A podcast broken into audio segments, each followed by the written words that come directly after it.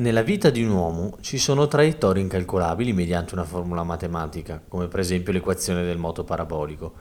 Persino per un calciatore navigato che di parabole con il pallone ne ha disegnate tante in prima persona durante l'arco della sua carriera, da un semplice lancio sino ad una palombella tramutata in gol.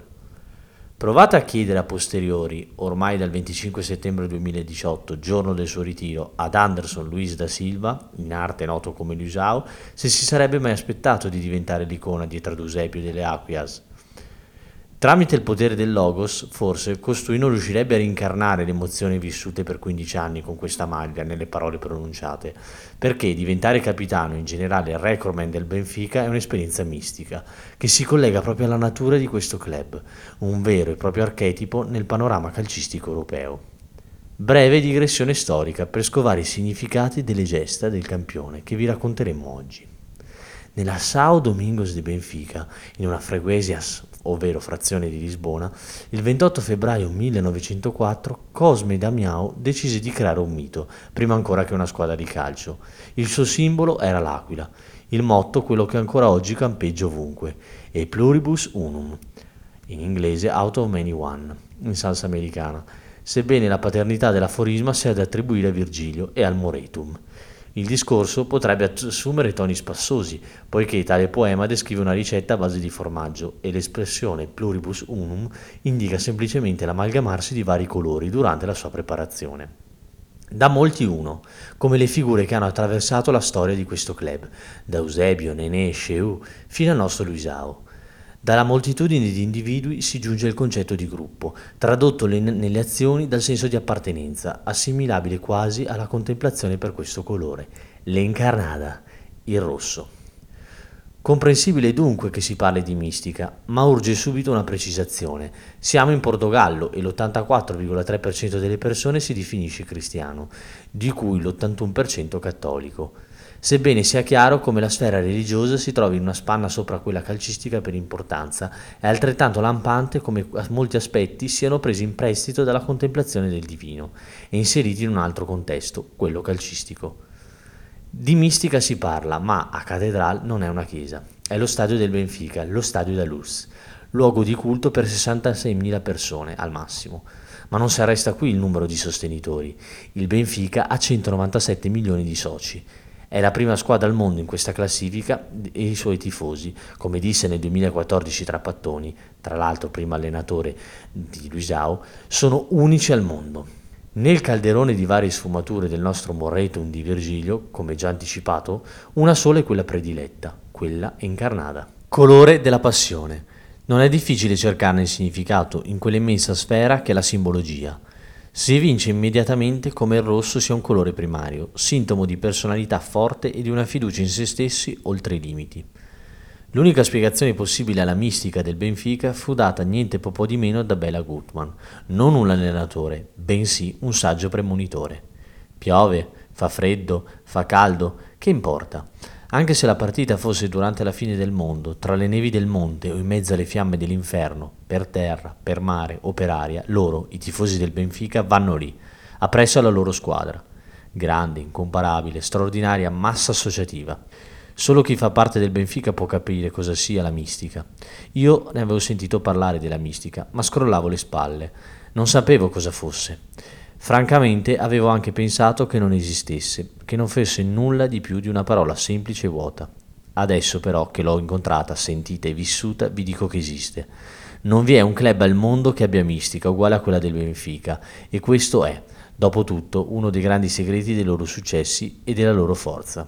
Questo esoterismo Luisao l'ha conosciuto a fondo, ne ha tratto beneficio, come recita il suo palmarès nella conquista di 5 liga portoghesi, tra cui 3 di fila, 2 coppe di Portogallo, 3 supercoppe portoghesi e 7 coppe di lega portoghesi bensì neanche stato risucchiato in momenti chiavi della sua carriera, come in quella serata primaverile del 14 maggio 2014, sul manto erboso dello Juventus Stadium, nella finale di Europa League, dove fu costretto a chinare il capo per la seconda volta di fila di fronte ai giocatori del Siviglia, dopo la scottatura cocente della stagione precedente ad Amsterdam contro il Chelsea.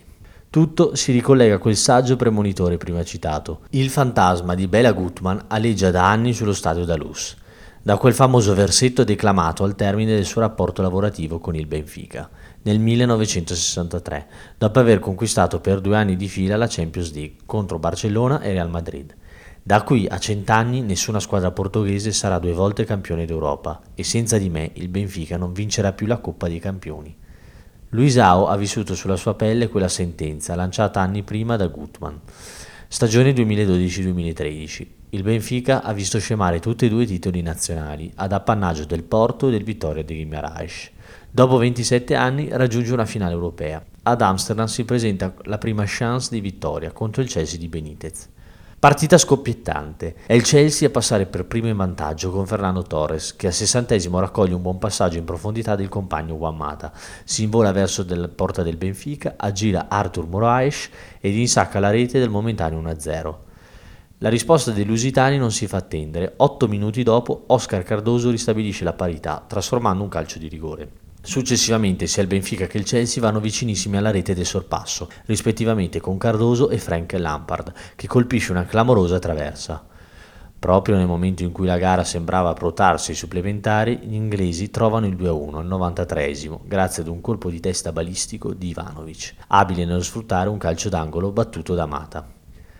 Nulla sembrava definitivamente perduto, perché l'anno successivo si annunciò come quello della consacrazione un triplete clamoroso era alle porte. Campionato vinto in scioltezza davanti allo Sporting Lisboa. Coppa di Lega alzata al cielo contro il Ave, ma il grande appuntamento fu l'Europa League. Luisao si apprestava a disputare l'ultimo atto di una stagione strabiliante, la migliore della sua carriera. 49 partite da titolare condite da 6 gol.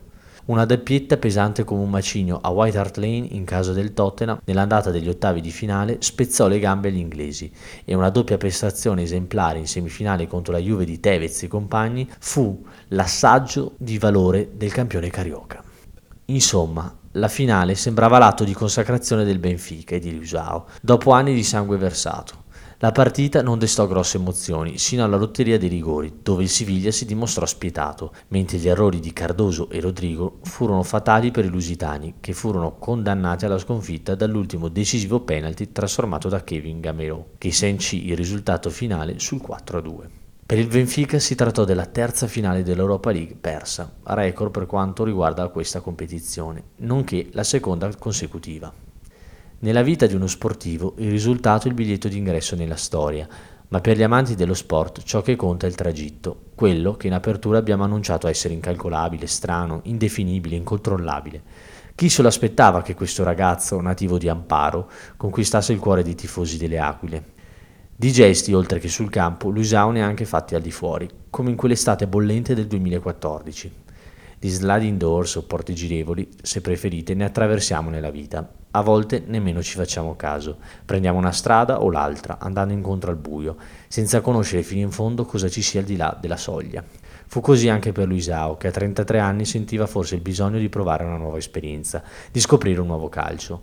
A un certo punto il suo destino sembrava tingersi di bianco-nero intenso. Già, perché la Juve nell'estate del 2014 pareva davvero ad un passo dopo essere stata ammagliata dalla sua classe qualche mese prima. Luisao, dopo il suo arrivo a Lisbona nel 2003 dal Cruzeiro, stava per chiudere le valigie tra ricordi, titoli, una storia importante, per andare incontro a un'avventura tutta nuova. Luisao però quella soglia non la attraversò mai per rispetto della sua gente. Le leggi imprevedibili del mercato ci misero del loro e il Benfica decise di non lasciare andare quel gigante di 1,93 m che in tanti anni aveva conquistato il Dalus, il suo popolo, la sua atmosfera unica. Strana la vita, eh? Se Luisao avesse preso quell'aereo per Torino non staremmo parlando dell'icona che oggi, ovvero il direttore tecnico del club. E il Dalus non avrebbe potuto rendere omaggio a uno dei giocatori più importanti della sua storia. Nella notte della vittoria, infatti, contro il Borussia Dortmund nell'andata degli ottavi di finale di Champions della stagione successiva, vinta dalle Aquile 1-0 grazie al gol di Mitroglu, quel gigante venuto dal Sud America raggiunse quota 500 presenze, di cui 122 tra Champions League ed Europa League, primatista assoluto della società, con la maglia del Benfica, stretta al petto per la prima volta nel 2003 e mai più lasciata. Staccato da tempo il grande Eusebio che si fermò a 447 un traguardo per pochi, meritato, conquistato a poco a poco. Negli spogliatoi ecco la sorpresa, i compagni formarono un corridoio d'onore. il Luisao 500, sulla grande maglia rossa a fare da sfondo, sorrisi e commozione, emozione con lacrime agli occhi. Il capitano del Benfica ringraziò tutti. Vorrei ringraziarvi tutti, per me questo è un sogno, arrivare a questo traguardo qua. Voglio ringraziare il presidente Luis Felipe Vieira, non potrà mai smettere di ringraziarlo. Sono molto felice di far parte di questa famiglia.